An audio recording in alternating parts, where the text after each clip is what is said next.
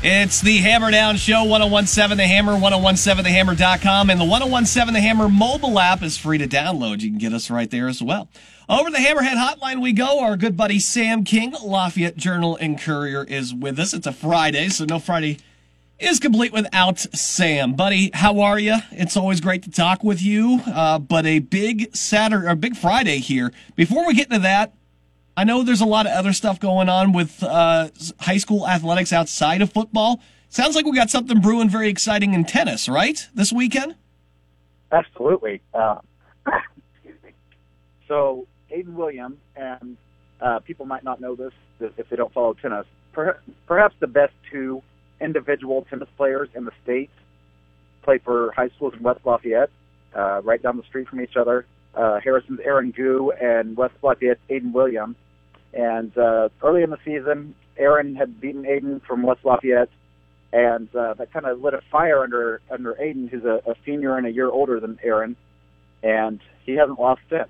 And because he hasn't lost since, he is now in the state semifinals as an individual singles player Saturday at Carmel High School, going for a state championship and uh, looking like a kid that could really win that whole thing. And if he does, he would be the first individual state champion in tennis, uh, boys or girls, singles or doubles, to, uh, to complete the task. So, wow. uh, sure, everybody around here is rooting for him. And you know, the coolest thing about it was he uh, he really feels like West Lafayette was a, a state championship contender as a team and got knocked out by the the evil Empire Carmel Greyhounds in the regional. Uh, Carmel rolls to a a sixth straight state championship. Carmel hasn't lost a match, I think, since 2015, and almost got beat that day by the Red Devils in the regional. So he's like, you know, this is a chance to kind of put West Lafayette on the map a little bit, um, get a state championship for the school and for this community, which, you know, in tennis, you, you think of the Indianapolis schools first, and he just, you know, really wants to do it for, for the Lafayette, West Lafayette area and show, hey, we've got something going on here too. Talking with Sam King of the Journal and Courier on the uh, Hammerhead Hotline. Uh, Sam, tonight we'll be out at South Vermillion and Central Catholic. You had an amazing tweet earlier this week uh, that I loved with this really fascinating stat about Central Catholic football. That since, what was it, 2007, uh, the team that has beaten Central Catholic in the state tournament has gone on to play in the state championship. That That's an insane stat. Yeah, well, first of all, five of those years, Central Catholic won the state championship. So you knock out, you're not out of that 14 years, you're down to nine, but still an, an incredible stat that basically the road to the state finals goes through Central Catholic. Either they're going to beat you and, and go win the whole thing, or you're going to beat them and set yourself up to get to the state finals. Um, the last team that that beat Clinton, that beat Central Catholic and didn't get to state was Clinton Central in 2007. That was uh, several coaches ago. That was, uh, I think, maybe it was 2007, 2008. Uh, would have been either the last year of the previous regime before Kevin O'Shea, or would have been Kevin O'Shea's first year. Um, I can't remember off the top of my head. I think it was Andy Kennedy. I think that one was Andy Kennedy. Okay, yeah, that is right. And then Kevin came in the next year and uh, got beat by Sheridan, I believe, in the first first or second round of the sectional. And Sheridan went on to play in the state finals, and then from there, Central Catholic went on its run, bumps up to 2A, loses to Tipton in the sectional. Tipton goes to the state finals, loses to Rensselaer in the semi-state the following year, and Rensselaer just ran roughshod uh, over Evansville Mater Dei in the 2A state championship a week later.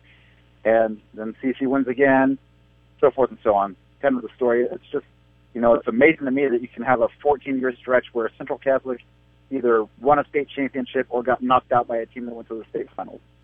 It's a bizarre stat. Uh, tonight they'll take on a uh, South Vermillion team. Look, they got a really good sectional draw, didn't they? I mean, the way that that's set up with Speedway Monrovia on the other side, I think it worked out pretty well for them.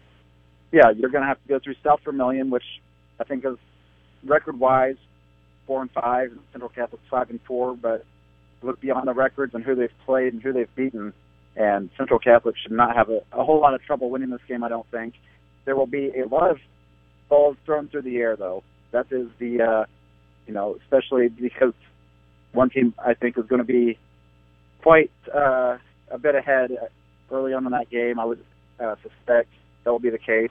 Uh, South Vermillion will try to probably throw its way back into the game, but both of these teams throw the ball a lot. So um, I don't really like to watch those aerial shows mostly because those games end up taking four hours. But uh, I would expect Central Catholic to move on and play, um, you know, probably play Southmont next week on the road. Um, the good thing is, you know, and, and Brian Nay talked about this earlier this week, is they haven't played any of these teams before. It's not the same tournament path where you've played the same teams for year in, year out, and you kind of know when you're preparing what to expect. And that's fun to kind of have that challenge as a coach where you're trying to plan for something different that you don't normally see. It's also fun for the, the kids, I imagine, to say, you know, here's here's a team we know nothing about and, and don't know nothing about until that Monday or Tuesday before we play them, and then we get to learn this whole new scheme that we're going to try to to go out and, and beat Friday night. So that will be the fun part of this tournament run for Central Catholic, however long it lasts. And you're right, the fact that Monrovia and Speedway are on the other side of the bracket couldn't have worked out any better for Central Catholic. Talking with Sam King of the Journal and Courier on the Hammerhead Hotline. Uh, you know, we are just talking before we came on the air. Uh, some news here this afternoon that former CC player uh, unfortunately made the decision to go to uh, Indiana, but uh, Coy Cronk has just been picked up by the uh, Jacksonville Jaguars. it's always nice to see former players making it to that level. Yes, it is. And you know, it wasn't unfortunate for Coy because he went to IU and he started right away. And uh, I don't think Purdue was as high on him as, as maybe some of these other Power Five programs. Which, when those schools are in on a kid, maybe you should take the the hint, saying maybe this is a guy we need to look at. But he obviously went to IU, started as a freshman, was a freshman All American, had a great run there, and unfortunately, in his I think his fourth year, got hurt.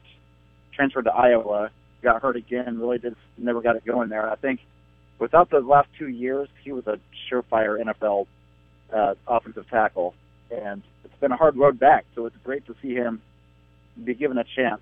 Uh, you know, he went to the Packers, I think, in the preseason and got cut. I know he's been talking to some other teams since then, but um, he's a guy that I think can make it. It's just that he's got to, you know, get over that hurdle of the fact that he's been injured, and um, that's going to set him back maybe a, a year or two. Let's talk about a couple of the other matchups here in sectional football tonight. Of course, the big one throughout the state is West Lafayette and Brebeuf.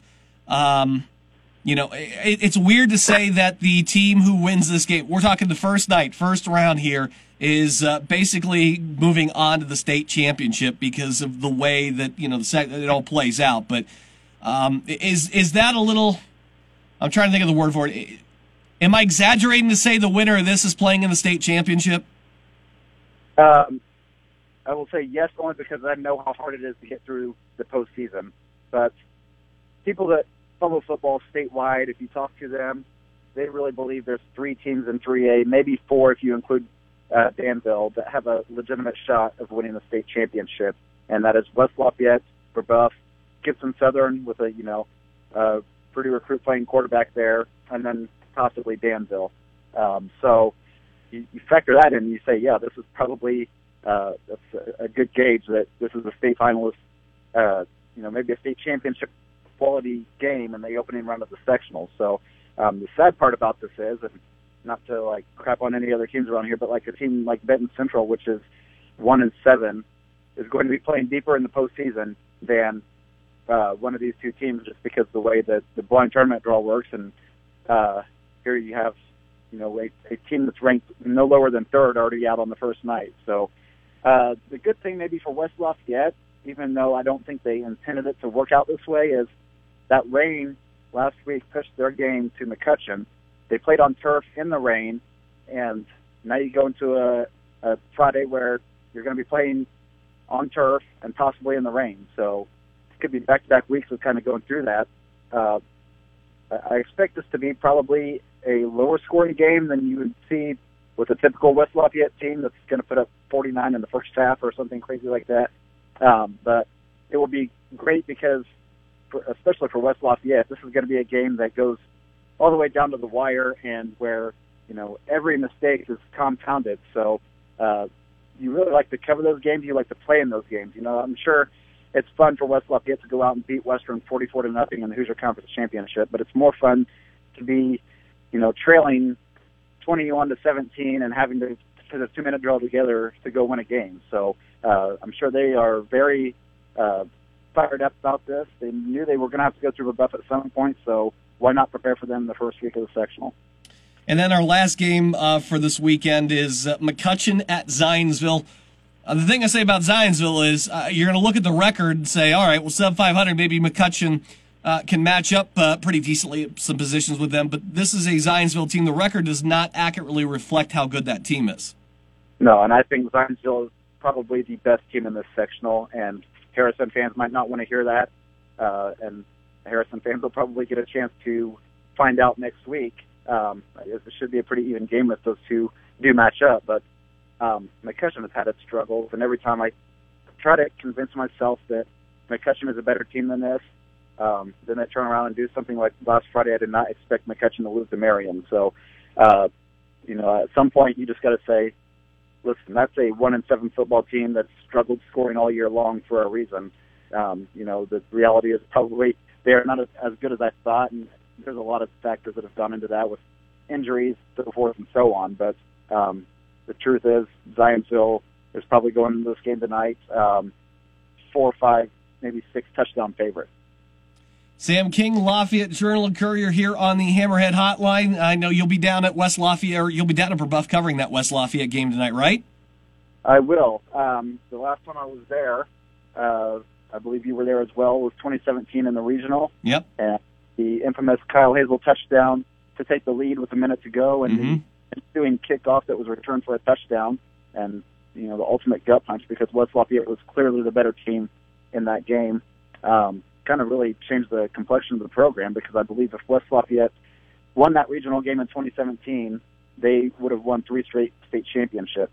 They, they did win in 2018. They probably would have won in 2017, and they would have bumped up to 4A, which was actually weaker than 3A the following year, and probably won in 2019. So um, instead, you've got one state championship out of it. But you know what? You want to get another one here in 2021, and this is your chance. So um, excited to go there and sit amongst my friends, literally, because that press box is not very big. Mm-hmm. Um, you know, in some ways, maybe sitting on your friends because you've got to really uh, cram in there a little bit. But That's why I'm uh, not going down there. I don't want you sitting on me. You kidding me? Well, I try to stay away from you as much as possible because uh, you get quite animated, my friend, on the radio broadcast. I And, do. We're having fun. We like it. Well, you were on the officials last week, and I was like, Jared, it's forty-four to nothing. Nobody cares if he got in the end zone or not.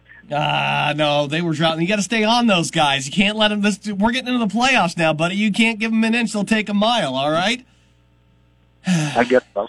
Yeah, I but I do remember that game uh, at Brebeuf. Yeah, definitely gut punch. And West Lafayette's had their share um, over the last uh, about ten or twelve years of those games uh, that you're like, especially like in the regionals, that you're like, come on, man, how how in the world? Like the Leo game comes to mind.